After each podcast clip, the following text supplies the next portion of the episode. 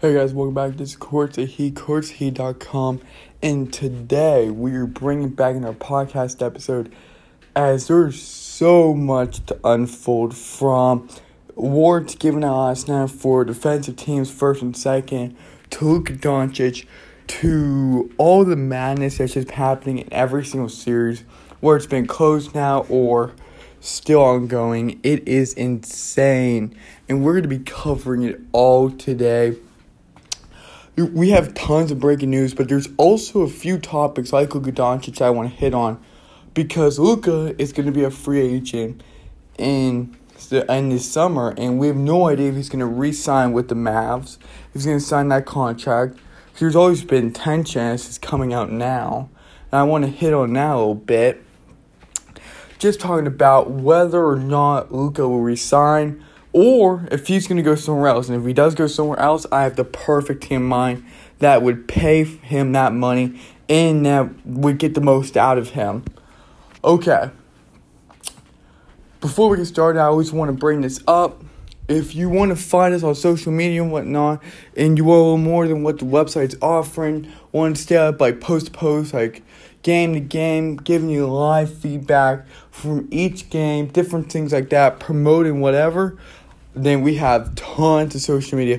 The quick way to get all of our social media is just to go to Google and type in Courtside Heat as one word. That would be Courtside Heat into Google. That will show our website, Twitter, Instagram, Facebook, Tumblr, and different things like that. Or you could just do twitter.com/CourtsideHeat, Instagram.com/CourtsideNBA, Facebook.com/CourtsideHeat, Tumblr.com/CourtsideHeat, DailyMotion.com/CourtsideHeat, Rumble.com/CourtsideHeat. For YouTube, that one's a little funky. You gotta go over to YouTube, whether you're on the mobile device or desktop. You have to put in Courtside Heat, one word, or free. You can decide on that, and it will show you our page and whatnot. Reason why you can't do YouTube.com/CourtsideHeat, well, charge some of it. They're not letting us, so this is going to be the fastest way where you could do that on YouTube and whatnot. To search Courtside Heat, and boom, you have all of our latest videos, our popular one, and of course the channel. Okay, Let's go into some breaking news right now. I'm going to start off, like, in my opinion, the least important news. Like, it's important, but it's not going to be this exciting thing that I'm going to be talking about for this entire video today, right? So let me get this started. I'm going to start with something that's been flying around. It's been floating around in the NBA world, which would be head coaching jobs and interviews. Teams, a lot of teams have been trying to find a new head coach. Some head coaches have been turning down, interviews with our teams, like the Portland Trail Blazers and Jason Kidd. However, Jason Kidd, just starting him off, is set to interview for the Magic's head coaching position. The Lakers gave permission once it was requested by the Magic, and John Hammond, I believe I'm saying his name correctly. Yeah, John Hammond, the general manager who was the Bucks general manager when Jason Kidd was the coach there, and there was like this whole flap, this whole controversy after everything where Hammond didn't want to re-sign his contract. That's where he became assistant head coach for teams like, I believe, the Clippers and Lakers. I know Lakers. I might be confusing the two, but yeah. And it was always said, like, oh, these two never had, like, anything. Tensions are good. Nothing's rising. But that would be interesting, because the reason why I'm bringing this up is because John Hammond is the general manager for the Magic. And how funny, where he was pretty much starting out his coaching career, just getting into NBA shortly after his NBA run as a player, he would be brought in by John Hammond, and now, many, many years later, we now see John Hammond trying to recruit Jason Kidd. Now, there's also some news about him going to Celtics, of course going back to the Bucks, if Mike Budenholzer does get fired, which I'm going to talk about that in a little bit because trust me, I have a whole segment on him. That's something new that everybody has been discovering. It's something I want to go more in depth on. And yeah, so Jason Kidd, he's set up to have an interview this week. Day was not determined, right? We were not given that information, but we can't say that the Magic will be giving Jason Kidd an interview for the head coaching position. Real quick, just the other one is going to be Mike D'Antoni. He has not been inactive. It is quite the opposite, as this man is the assistant head coach right now on the Brooklyn Nets. Brooklyn Nets assistant, I guess assistant head coach to Steve Nash, right? He's set to have an interview for the Trailblazers head coaching position this week. Which is really crazy because I guess you really can't do anything till the Nets season's over. So coming the next month or two, you could be looking at Mike D'Antoni with the Blazers or whoever else because he's setting up interviews. Again, day is not determined yet, but this week it is confirmed he's having an interview. But here's the thing. I say this as breaking news, as not as the most important. Because you know, like, Chauncey Billups, Jason Kidd, Mike D'Antoni, Lloyd Pierce, and all these different guys are going to be in the mix. Whether you're from college or you're from the pros and whatnot, you're trying to get back in. Your name's going to be flying around everywhere, on the rumors, on the confirmed, on everywhere, right? You're going to have interviews. The Portland Trail Blazers want to have a huge list. They want to have between 20 to 25 head coaching candidates in all of these different interviews. So you're going to be seeing guys that are not well known to guys that are really well known. And I don't know if they're going to be seeing Chauncey Billups yet, right? So yeah, it's just going to be really interesting how everything plays out. But I just want to say it's breaking news just from perspective that this is what's happening. But expect more of that to happen because this is the offseason for most teams besides, we're coming into the conference finals. Yeah, except for like 8, I believe. Yeah, I'm going to say 8 teams remaining. So yeah, it's gonna be really interesting. Just because I want to get this out of here, if you did not see this on CourtsideHeat.com, you saw Serge Ibaka. If you have not heard the Serge Ibaka news yet, he is done in NBA postseason for the LA Clippers, who's already in a series against the Jazz right now. Okay, he's done for the season due to back surgery. Look, his first season was great when healthy, right? Because he had this looming, struggling back issue to where he was just missing tons of games. He was inactive for large stretches. He was really effective. He was the big man. He was the key piece in free agency. Just injuries killed the season.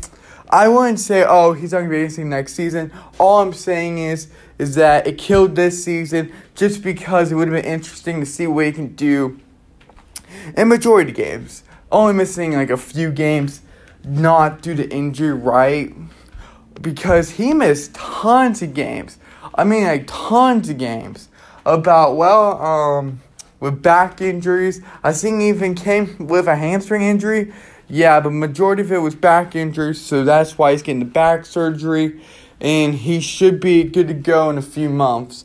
That's what we're hoping. And we're just going to see what the Clippers can do in the postseason right now with electrifying Paul George and Kawhi Leonard. I'll get to that in a little bit because more of my words are now being backfired upon me or they're going really well. It's like a 50-50 scenario.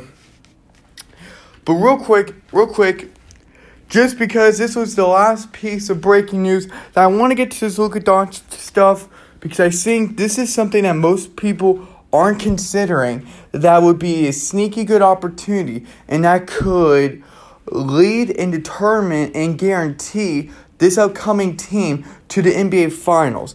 And I'm not even kidding. Okay, last piece of news. Last night, the NBA on NBA TV, on their Twitter handle, right? Twitter account, said at 7 p.m. Eastern, we'll be seeing the released NBA All-Defensive teams, first and second team. I'm not big into these, but I'm excited, right? If you get where I'm coming from. It's not like you're like, oh, we're going to release the MVP. I'll get to the MVP in a minute when we talk about Phoenix Nuggets, because I have some words I have to say, get off my chest. But back to this topic, I'm excited for some of these. There's some surprises, some not. So let's jump into it. I'm going to start with the first team. First team of all defensive. It goes Rudy Gobert, Ben Simmons, Draymond Green, Giannis Antetokounmpo. I botched that. Jrue Holiday. That's a really good first team. If you think about it, Ben Simmons, despite all of his flaws, is a great defensive player. Draymond Green, he can play defense, even if it's giving low blows to players, but he can play defense. Giannis, that's why they call him a Greek freak. Besides his offensive power, he has some great defense. Look at those blocks. Look at everything he does and the impact he has for his team on defense. And then Jrue Holiday, two teammates were on the same first team. If you think about it, because Jrue Holiday and Giannis play together on the Bucks. Then, of course, Rudy Gobert, who won Defensive Player of the Year, the Defensive Player of the Year award, so that comes no shock to me. So really good. I like that. I like the first team. Now here's the second team, and it will be Bam Adebayo, Jimmy Butler, Joel Embiid, Matisse Thybulle, and Kawhi Leonard, or as I like to call him, the Claw, by his nickname and whatnot. Again, Jimmy Butler and Bam Adebayo. Both on the Heat, both really good defensive players. I think it was right putting Bam on the second team, just because he's that second team type defensive player. I want to class him as a first.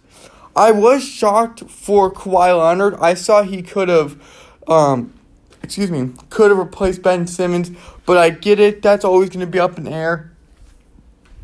But Joel Embiid made second team. I was kind of shocked by that. I knew he was going to be making one of the all-defensive teams.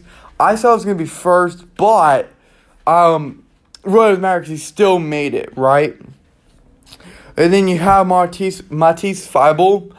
You know, when he's there as a rookie, that's huge. You can say, well, it's just second team. But that rookie, I believe he plays in Philly, balled out on defense and offense in some respects, right, in some areas. And I was really impressed with it because he had that lockdown coverage. Whether it would be man-to-man or whatever zone coverages you're throwing, he was pretty consistent as a rookie. And it was really cool to see.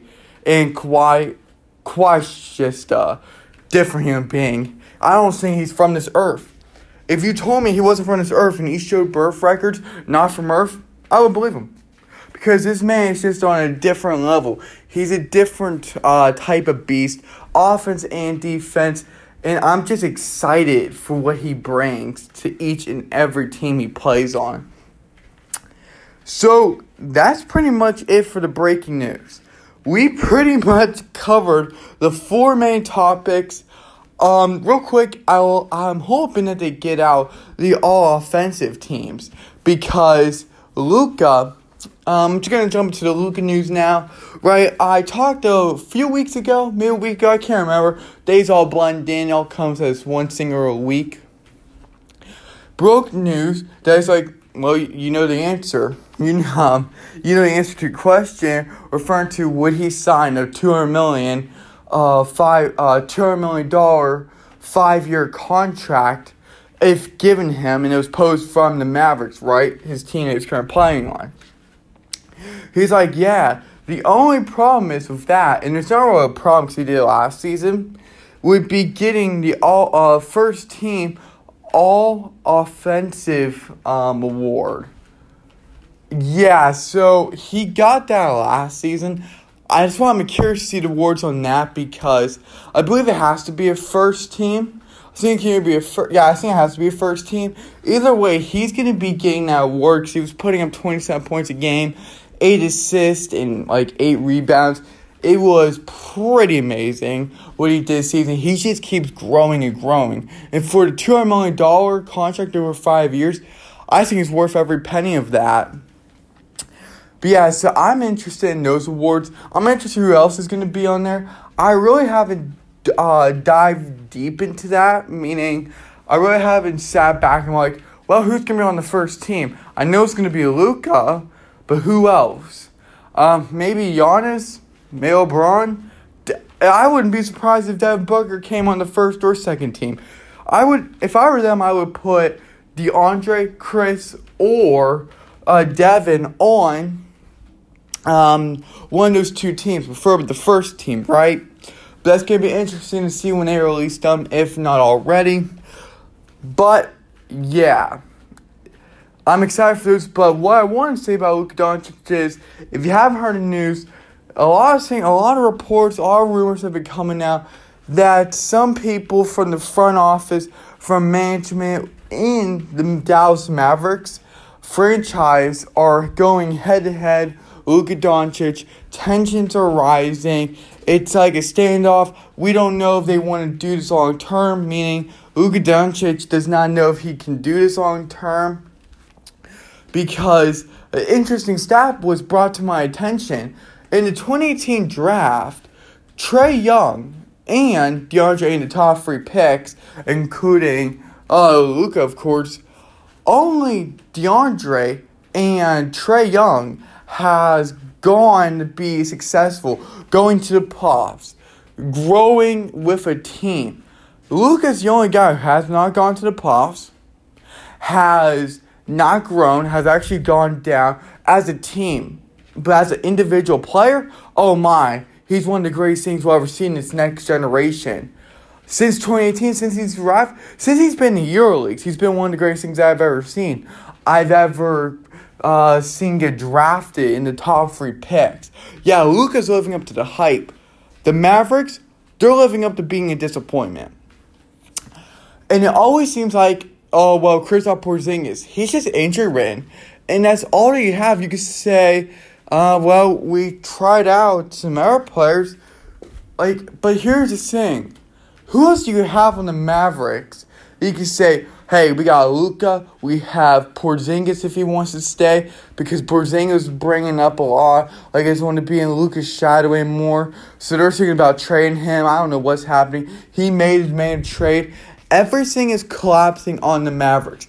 They don't have a good player. They don't have a Robin to the Batman of Luka. Porzingis, he's just a dead weight. He's just added weight. He doesn't provide anything. And when he's on the court, he goes for 3 of 11. He can't even get 50% of his shots to drop. And if they do, that's called a miracle. That's called a good game for him. It's that sad. We're not in the New York Knicks anymore. He's not with them anymore. As the Knicks' time is over. And I get you could say, well, it just happens to be these big guys. ACLs could be a hurtful thing, and I don't disagree. Coming back from a torn ACL, knee problems, I don't know how many surgeries, but that's not convincing to Luka. Luka is going to be getting that contract. The Mavericks are the only team seeing its potential. Every single media outlet, NBA executive, every single franchise sees the worth of Luka. And they're like, $200 million over 5 years? Done. $34 million in your first year once that contract's signed? Done. Because they know he'll bring success. They know he'll bring improvement, growth, and just innovation and just sparking a new way into winning for that team. And the team that I know will do that, who does not have a good point guard, shooting guard's already filled, which would be, I was going to say, but I'm just going to give it away, would be the New York Knicks.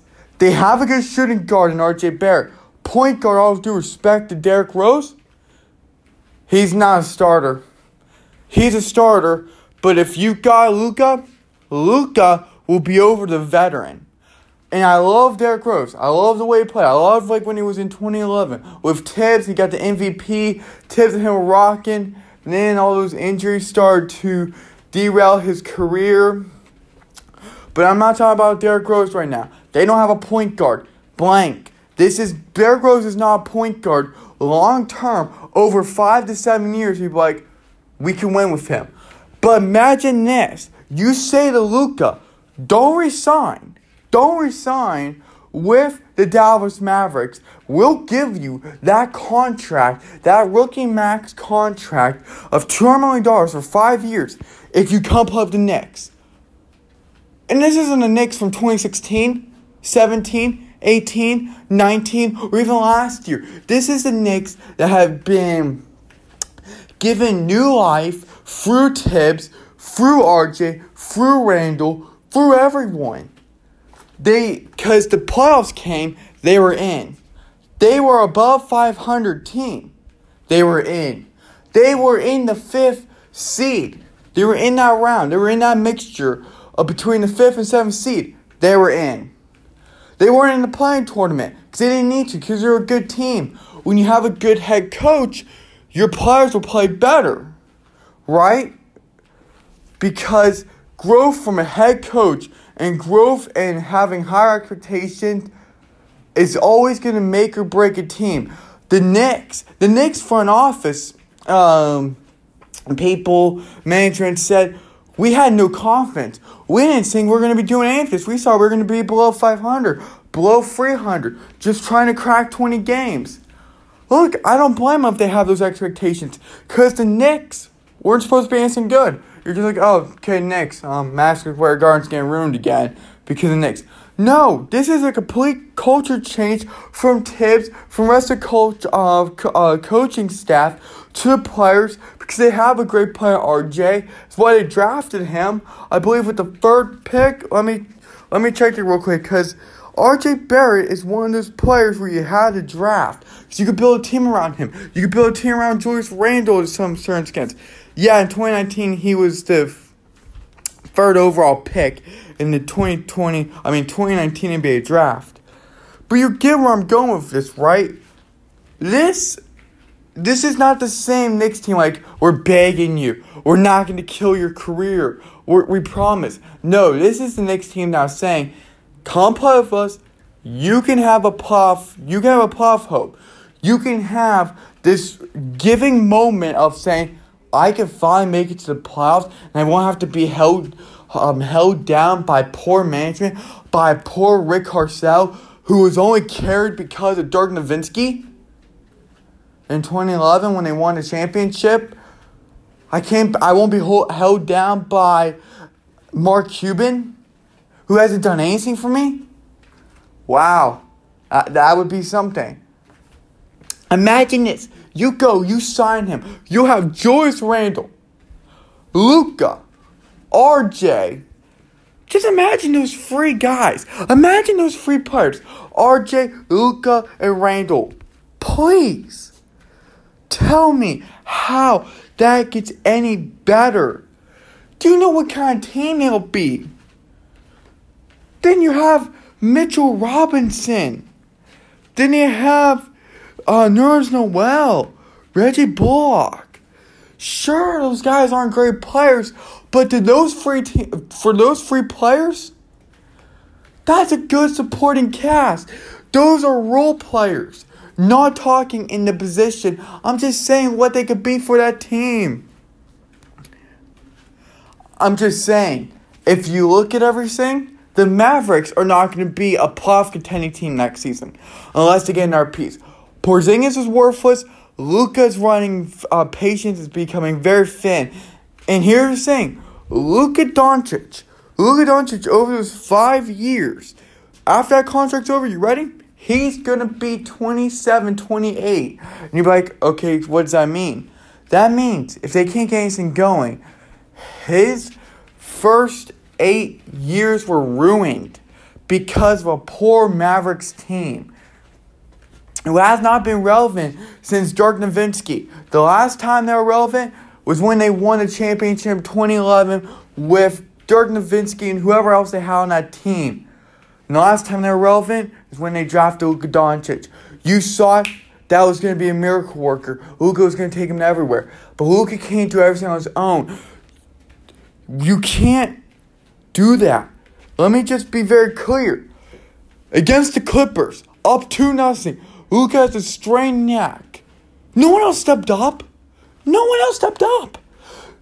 Porzingis, no one. But you had him balling out and it's going to take the past few games. 46, 29, 42, 19, 44, 39, 31, 20, 23, or 33. Please. With injury and all, Luka Doncic is still balling out. But the Mavericks can't do anything to help him. That's why Luka needs to say, hey, I'm going to get this contract. This is not just this shining Mavericks, this shiny little team over here that's going to give me all this money. No, if I go to the Knicks, just using him as an example, if I go to team over here, let's just call him Team A. If I get to call him over to Team A, they're going to give me that contract because they know what I'm worth. And I've proven everything in these first 3 seasons. I don't have to worry about money. The money will come to me. I just have to now find somewhere to go be in the playoffs, to have a better team. The Knicks will bring it to you. These teams, when they have the money, this cap space, they'll give you in a heartbeat. People will make bids. People making offers. Like, come to us. I'm just saying, when it's all said and done, I hope he doesn't resign with Dallas Mavericks. I hope he says, this isn't going to work long term. I'm sure I'm going to get the money. Sure, it's going to be a huge blessing. But here's the thing. Where are my pops? Where's his future? Come 28 years old, what would I accomplish in 8, 9 years? You don't want to be that player saying, I took the money, but I didn't get into playoff experiences. DeAndre Ayton had a better career, playoff-wise. Trae Young got to be the villain of the NBA. You don't want to be that player. And the Mavericks have never been relevant until drafting you in 2018. It's just proven. They didn't make the playoffs. They're not playoff worthy. They're not 500 worthy. They need another player. They drafted you. They made one great decision. Rick Carlisle can't do anything with this team. The general manager is losing his mind. Can't get anybody. And you wonder why the Mavericks have not been able to go anywhere. Man, look at Doncic. I'm just saying, when you put in that perspective, that why is DeAndre Ayton's career being turned around? Why is the Phoenix Suns being able to turn around? Why are the Hawks being able to turn around? If you think about it, this is Monty Williams. This is only his second year with the Phoenix Suns. Naaman Millen, he's an interim head coach under Lloyd Pierce until Pierce off the team when the team was 14-20. The Mavericks had Rick Carlisle for 10+ years. Why? Like what's going on? What's happening? Why can't the Mavericks be relevant? You're telling me they don't have enough money to get somebody? No, the problem is no one wants to play for the Mavericks because when you get drafted somewhere, it's not by choice. I bet you anything in 2018, he would have gone somewhere else, and it was not by choice. Let me tell you this. Originally, he was drafted by the Hawks. Hawks traded him for Trae Young. One of the best trades that have happened in any draft in the past 5 years, I'll argue. Best trade, player for player, boom, out of there. Talent for talent. Couldn't go wrong. The Mavericks made the right choice for the first time, I don't know how long. But everybody in the Mavericks organization is getting exposed for not having good players besides Luka, for having poor management, for finally saying they're not relevant. Then when the Knicks have a better season than you, under our first year head coach in Tibbs just for this organization? That's a problem. That's a problem. And that's why you need to be going somewhere else. You're going to get the money.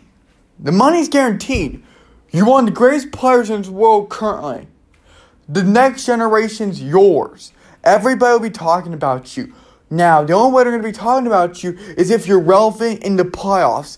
If you get your team to a conference finals, conference semis. If you get them to the NBA finals, for goodness sakes. It's the only way you're going to become relevant in the playoffs.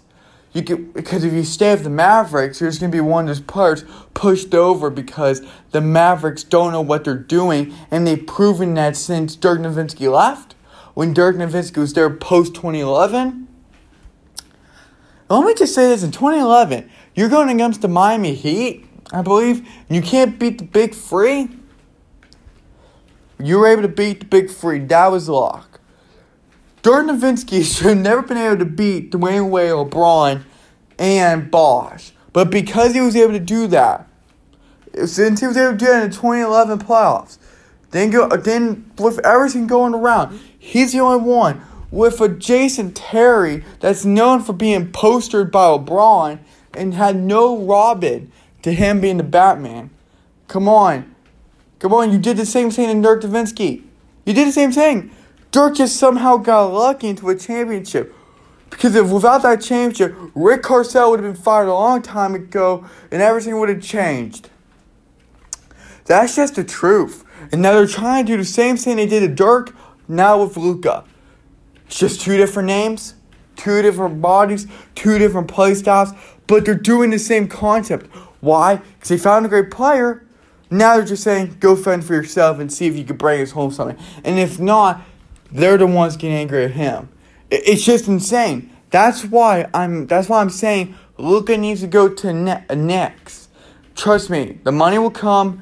But you have to worry about how you're going to make it to the playoffs and how long. Because if he's questioning, if people are questioning if the long term is going to be working, and if this is already crumbling before he signed the contract, you got issues that you have to fix. And you better do it before summer comes, because when summer comes and he makes up a decision, there's no going back. No going back. But yeah. That's where I'm at right now. Those are my feelings. Truthfully, that's my feelings. Like, honestly, I don't know if I could put any better. I probably could. But those are my raw emotions because I see someone being taken advantage over and over again by a poor Mavericks team. Times have changed, and the Mavericks have not gone better but worse. Not because of Luka Doncic, but because they can't do anything well, and it's proven. Without a shadow of a doubt. Legit. And you can say, oh, go back to this time period, that time period. You can pull up all the stats that you want, but it still baffles me to this day how Rick Carlisle still has a job. It just does. He's not a good head coach. He got lucky with Dirk. He's getting lucky with Luka. The management, they're getting lucky. Mark Cuban hasn't done anything. And it's being proven true. Okay, next topic. We have almost every single series. Oh boy, if you saw that I was fired up for the Luka Doncic news, I pray together and wearing headphones because let me talk about the Suns and Nuggets.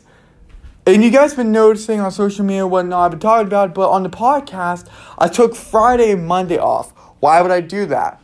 Because I wanted to scout the land. I didn't want to put anything out, jinx anything, say, oh, this was going to happen. Well, no, I wanted to collect all my information, research this, and see every single game for the Phoenix Suns and whatnot. Goodness. I had the Phoenix Suns taking the Denver Nuggets in 5. The Phoenix Suns did this in 4. They swept them. They swept them.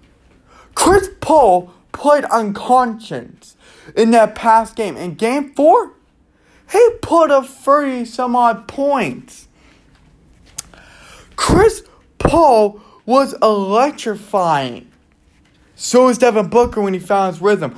But please, you couldn't stop Chris Paul, who had 37, 7, and 3 in 40 minutes. Booker had 34, 4, and 11. That's crazy to me. It was a team effort win. That team works. Chris Paul just demonstrated that when he needs to turn it on, when the veteran side, when the elite side of him needs to come on for that point guard mentality, for that shooting guard mentality, he does it. He does it. Because in the start of the second half, he went 5 for 5. The 8 for 8, he was not missing shots.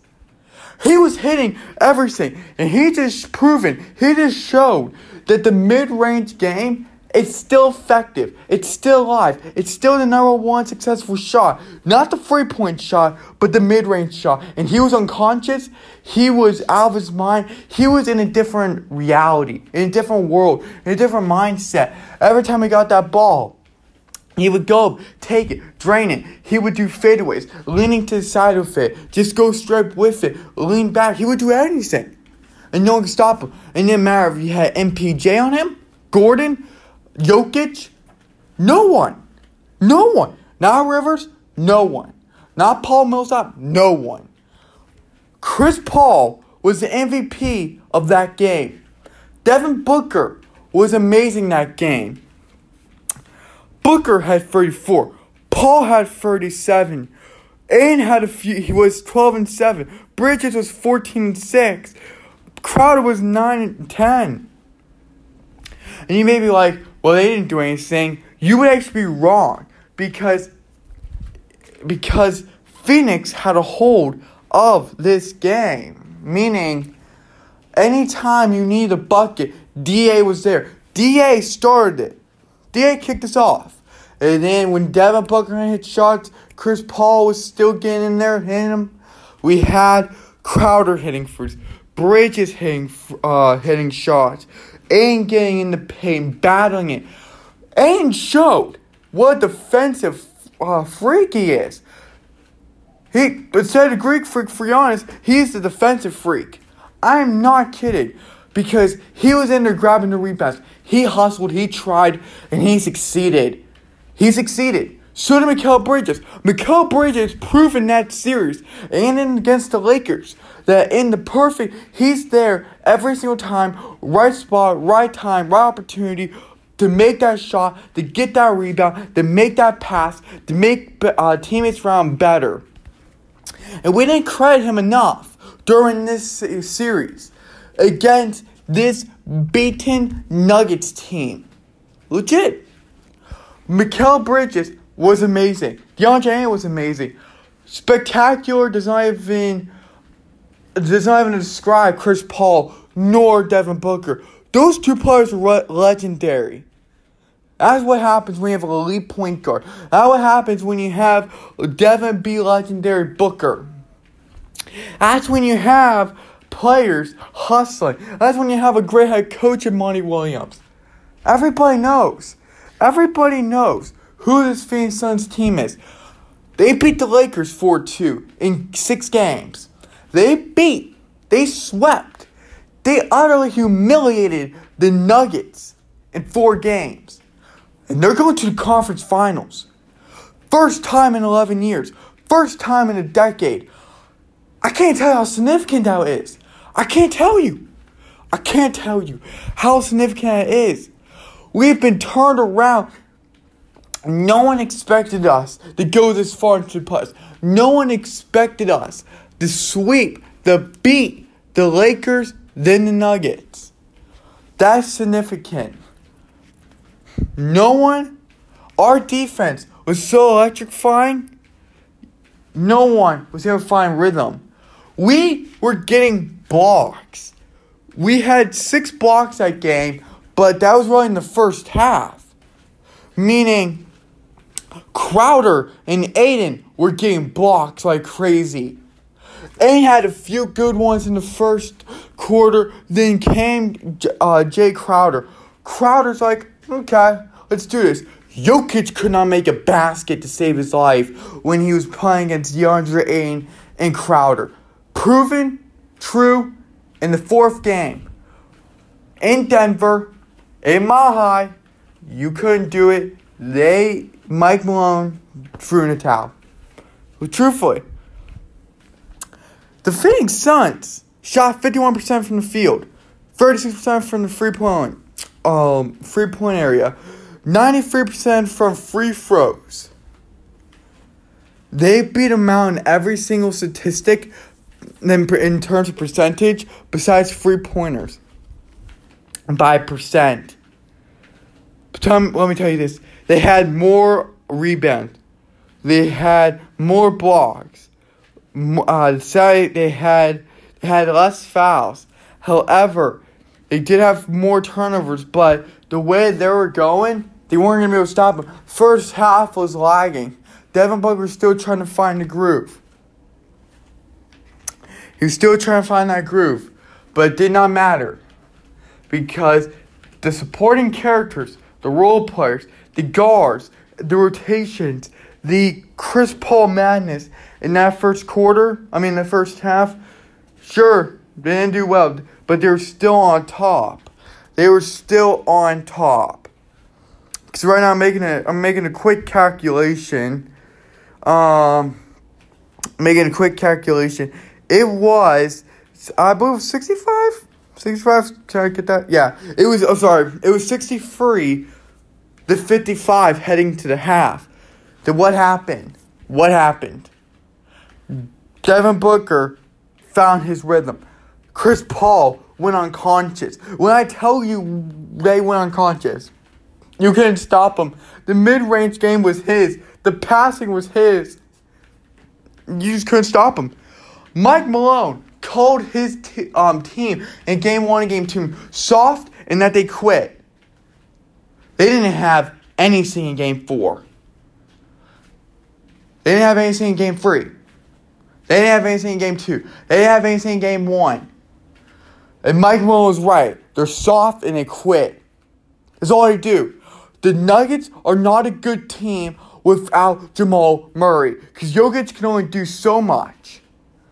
Aaron Gordon was horrible in Game 4. He missed his first 6 shots, then went 1 for 9.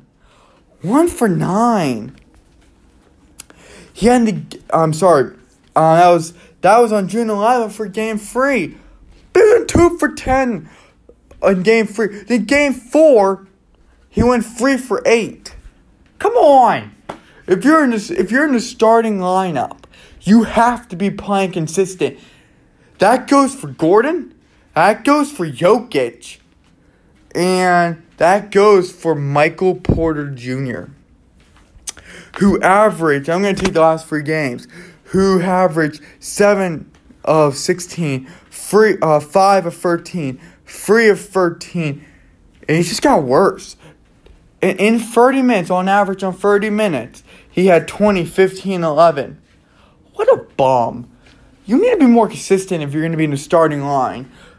Because the Suns proven defense wins championships. And that's a saying. I'm not saying that they're going all the way to win a championship, even though I like that. I'm just saying they're winning games because of defense. They're capitalizing through offense. So you start with the defensive front, they capitalize with the offense. That's what they're doing, and they're successful with it.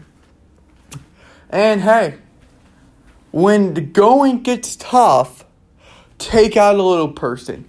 Jokic is the biggest coward, is the biggest fraud of MVP I've ever seen. And we're talking about the foul? No, the refs had that correct with a flagrant 2 with 3 minutes and 52 seconds remaining in the first quarter when they ejected Jokic. I'll get to what he did, but people like Russell Wilson, people like Russell Wilson is like, well, the foul, that was called. It should have only been a flagrant 1. Should have been a flagrant 2. Really? by the rule of what he did, that's a flagrant two. That's how the rule justifies it, and that's how they do it. That was brought to attention. The refs did a great job. And that's not me being biased. But if you look at the flagrant two foul, you'll be able to tell. And the problem is, Jokic did not do this on a player like DeAndre Ayton. He did not do this to a guy like Jay Crowder, Torrey Craig. No. When the rebound came down with 3 minutes to 52 seconds remaining, there was Cameron Payne. Cameron Payne brought down the rebound. As he was going, Jokic just took a swipe out in his nose, his face. He wasn't even going for the ball. You should have just seen the way Jokic was coming down. He was going for the ball. I don't know what you're even talking about right there. I got to interrupt this. Jokic, out of frustration, he got the ball. His fist and his hand didn't come across his nose. His bicep actually did. But he still came down as a cheap shot. It was the wind-up. It was the intent. Right. I don't know if the intent was to hurt him, but he was sending in a message. Right. So he was going for the ball. Right, but he made contact. What made it worse is he wasn't going to do it. He's afraid because here's the thing. He picked Cameron Payne. How do you know that he was afraid? Listen, if there was Jay Crowder blocked him 4 times. Hold on one second. If you had a choice between Cameron Payne or Charles Oakley, who do you choose to brawl with? Cameron Payne. But here's the thing, that's a coward move. If you got a choice between Cameron Payne and, Shaquille O'Neal when he was actually jacked up. Not fat Shaq, but, the diesel. You pick Cameron Payne. But that's a coward. But here's the thing. You're right. Yeah, but here's the thing. It's like Jay Crowder blocked him 4 times. And you're saying how those 4 times, he was frustrated, but he never took a shot of him. You know what I got to say about this whole thing? Here's what I got to say. Jokic, who'd he ever be? It comes with you. We swapped him. All right. Cameron Payne, who'd he ever be? Devin Booker, who'd he ever be? Hold on, wait a minute. He's deep into the playoffs right now. But yeah, you don't see that. That's wrong. That's a cheap foul. And why are we talking about what happened? Pick on someone your own size. Cameron Payne, all due respect, he's a tiny guy with muscle. He's not Jokic's size. He's not Torrey Craig's size. No. MVPs don't do that. I don't care if it's out of frustration or not. You pick one of the big guys. And I loved how Devin Booker got right up to him. I love how Devin Booker was going head-to-head with him. He's like, come on, you're not going to do that. And Jokic is talking trash and everything. Jokic could take Booker if he wanted to. He's not going to do that. Booker, not Mikal, certainly not Torrey Craig, certainly not Chris Paul, certainly not any of those guys. But he had to pick the little guy. Some man he is. Some MVP he is. I used to have respect for Jokic. Not anymore. Jokic is a coward. He's afraid. And he has no competition in him. He's all words and no talk. Oh, wait. He's all words and no action. Legit. Please. Justify me. You can say, one of these idiots can say, well, it was the foul. I don't care. And you have people, NBA experts from New York Times. Oh, I certainly don't care what they have to say. I certainly don't. If you watched it, it was a dirty move. I don't know, like we were originally talking about. Like what Jason was originally talking about, was he probably was not attending it to him. He probably wasn't attending it right to him. He was doing a frustration move. He was a frustration play to get the ball, and he picked a little good dude. What a loser. I lost all respect for him. He's no MVP. He's a fraud.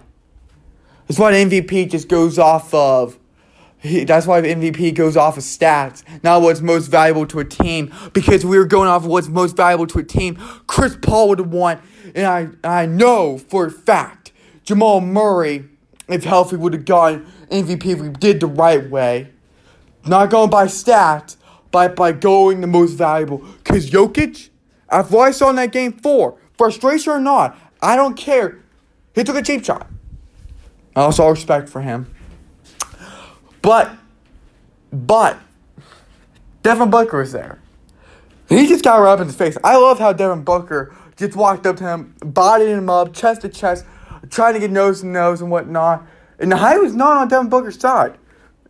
And before, it's more on the Suns' side saying, whoa. Like, yeah, Devin Booker, you had DeAndre Ayton, Chris Paul, you had all these guys, Jay Crowder, really, coming in. It's like, no, Book, you gotta turn back. This is the playoffs. This is the game phone. We need to close this out. You need to back away. And while Jokic just running his mouth like a coward, Booker turns around, just walks away. DeAndre Ayton's getting in front. He's like, no. Just do your thing. Eject him. Now Booker did get teed up, but you stand up for your teammate. Then I applaud him. So, those are my reactions. I'm happy they got bounced. I'm happy the Phoenix Suns are now going to the conference finals. And now I want to get to our next thing. Our next part. I'm going to get to the Clippers Jazz. One of those two teams, either LA or Utah, is going to be facing the Phoenix Suns in the conference finals, and this could be extended out to Sunday to Sunday or Sunday to Tuesday, meaning the series is tied 2 apiece. Clippers have rallied back from being down 2-0, now tied it up 2 apiece, right? Paul George, who's playing really well, give him props to that. I'll eat my words. I was a little too harsh on him. I was wrong. Him and Kawhi balled out when it was important.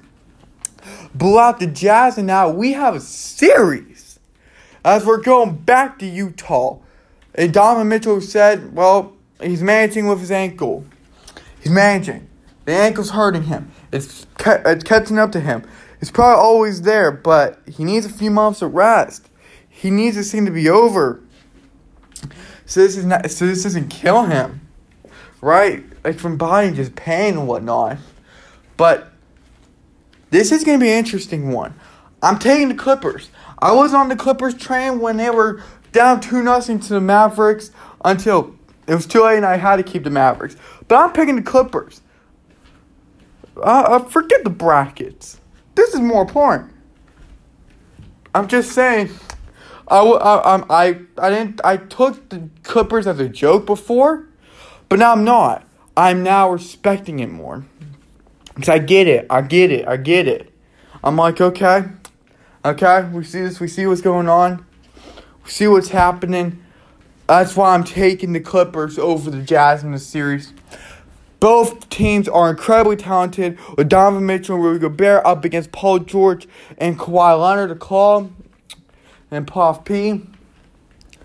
That's why I have to take him. That's why I got to take the Clippers, because when the going gets tough, they always find a way to get out of it. Just do. I believe it's going to force to a Game 7. I believe the Clippers will be taking it. And when tomorrow morning's podcast at 8 a.m. comes out, we'll be discussing this about more for tomorrow's game. But yeah, I don't want to spoil it. I got some interesting things I want to say tomorrow. But I'm excited for tomorrow's game. I'm ready. So, yeah. Next up, I'm just going to talk about real quick. I'm going to talk about this more tomorrow because I don't want to put all my content, everything in just one podcast episode because it has to go spread out because I'm going to go off tomorrow just with all the games and whatnot.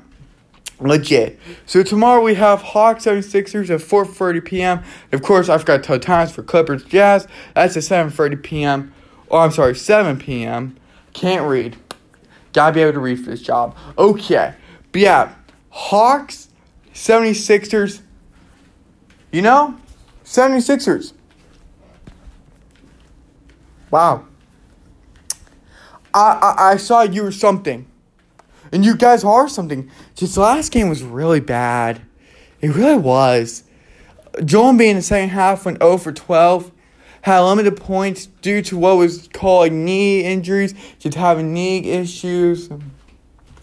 to have that bad feeling in your knee. Team couldn't get going.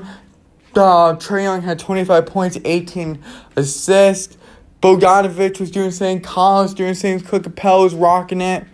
Man, 76ers were up as much as 18 points, and then the Hawks in the second half came back and won it. They came back. They beat the 18-point deficit. They beat the odds. When we saw it was over, it wasn't. The Hawks were just getting prepared, and Trae Young did what the villain always does, and he won it by three. That's insane to me.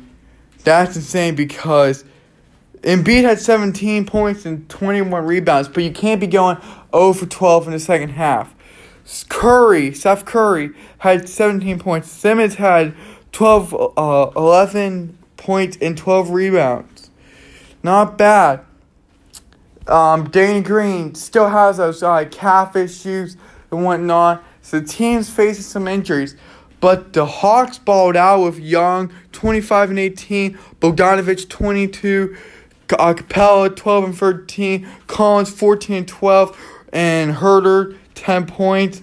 Lou Williams with 9. Gallinari with 7. And it was an epic thing. I was solo last night around 7 and whatnot. I was at an event and whatnot, and I came back an hour later and I saw, whoa, an 18-point deficit was erased. 18-point lead was erased for the Hawks, and they won by 3. That's huge. Huge props, huge execution, and I'm more leaning towards the Hawks taking this one in Philly, especially if they're not healthy. I don't know.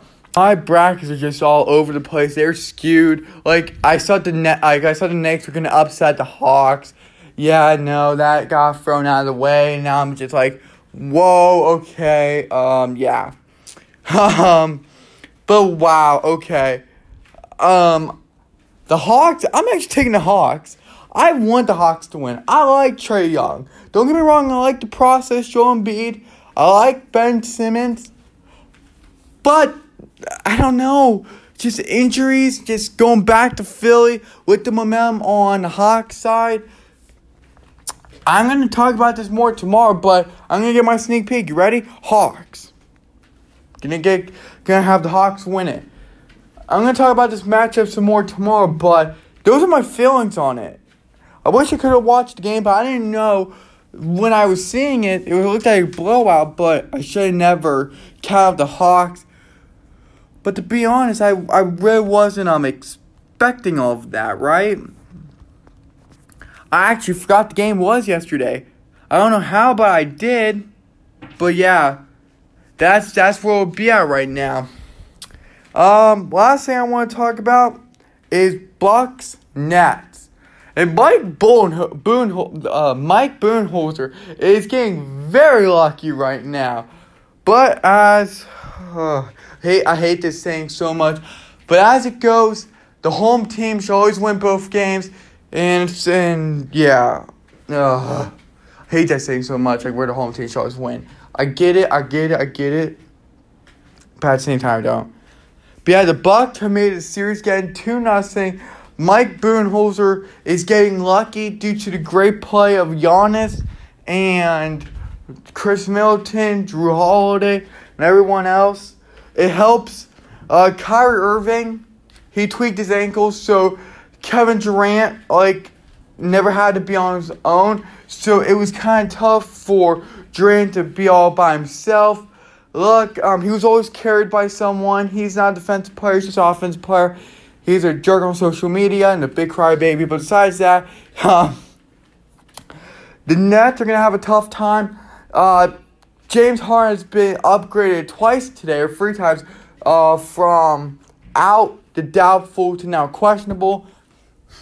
And they're going to see around shooting time, shooting around,